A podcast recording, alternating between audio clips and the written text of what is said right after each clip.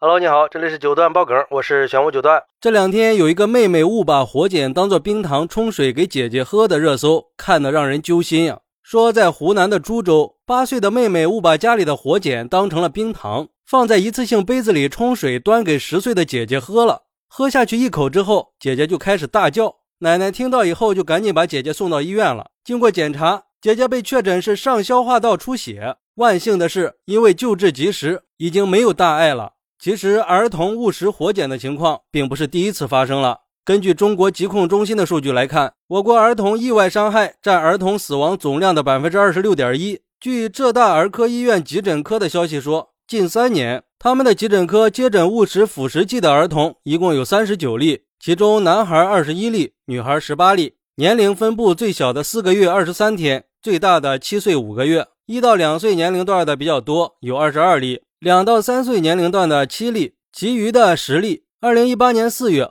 还是在湖南，一个3岁的女孩在父母经营的小饭馆里玩，手里拿着一包饼干就想蘸着糖吃。小女孩自己找来了一包白色的粉末，当成了白糖。但是这包所谓的白糖其实是用来擦厨房油污的火碱。女孩吃了以后当场就开始浑身发抖，嘴唇和口腔全都被烧坏了。妈妈想给她擦口水，结果嘴巴上整张皮都擦下来了。到医院洗完胃以后，发现孩子的口腔黏膜、食道和胃都有不同程度的烧伤。在治疗了一段时间以后，口腔和胃很快的恢复了，但是食道黏膜损伤形成的食道狭窄，导致女孩不能吃东西，最狭窄的地方只有3毫米宽，相当于一根饮料的吸管啊，就只能靠喝牛奶和输营养液为生。严重的时候还会不停的呕吐，经常都是饥饿难忍，饿到半夜爬起来啃窗帘。网友们看了都说，这个东西怎么可以乱放呢？而且普通人的家里怎么会有火碱呢？那什么是火碱呢？火碱也叫做烧碱，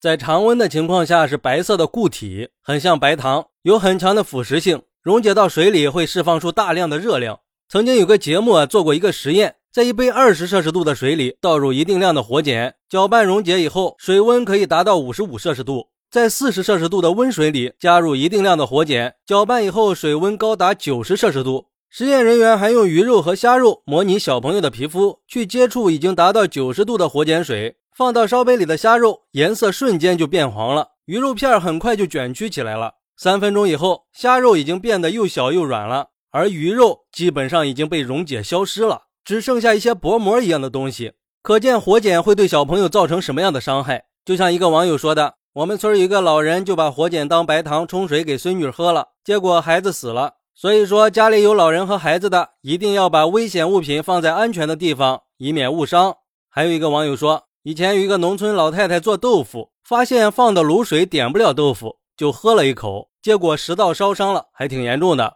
后来才知道她从小摊上买的卤膏其实是火碱，摆摊的也不知道自己进来的货是火碱，再找到批发商，原来是批发商的女儿给拿错了货。你看看，你这一拿错害了个人呀，而且还不知道这个东西卖出去了多少。那如果已经误食了火碱怎么办呢？医生提醒，如果遇到孩子误食强酸强碱类的东西，千万不能盲目的用水去冲洗，因为如果这个时候大量的喝水，会导致溶液溢出来的，可能还会烧伤嘴唇和下巴这些部位，后果更不堪设想。这个时候可以用蛋清或者牛奶来做处理，然后要尽快的送到医院接受治疗。所以说家里有孩子的一定要注意了，一定要收好危险物品，放在孩子接触不到的地方，不能掉以轻心啊。还有干燥剂、小磁铁、纽扣、电池，这些都是孩子可能会误食的东西，一定要妥善保管。这么多痛心的事件，就是在时时刻刻的提醒我们，要加强对孩子的安全教育，也希望这样的悲剧不再发生。好，那你是怎么看待这个事儿的呢？快来评论区分享一下吧，我在评论区等你，拜拜。点个关注，加个订阅再走吧，你的支持是我持续创作的动力，快来给我一点动力吧。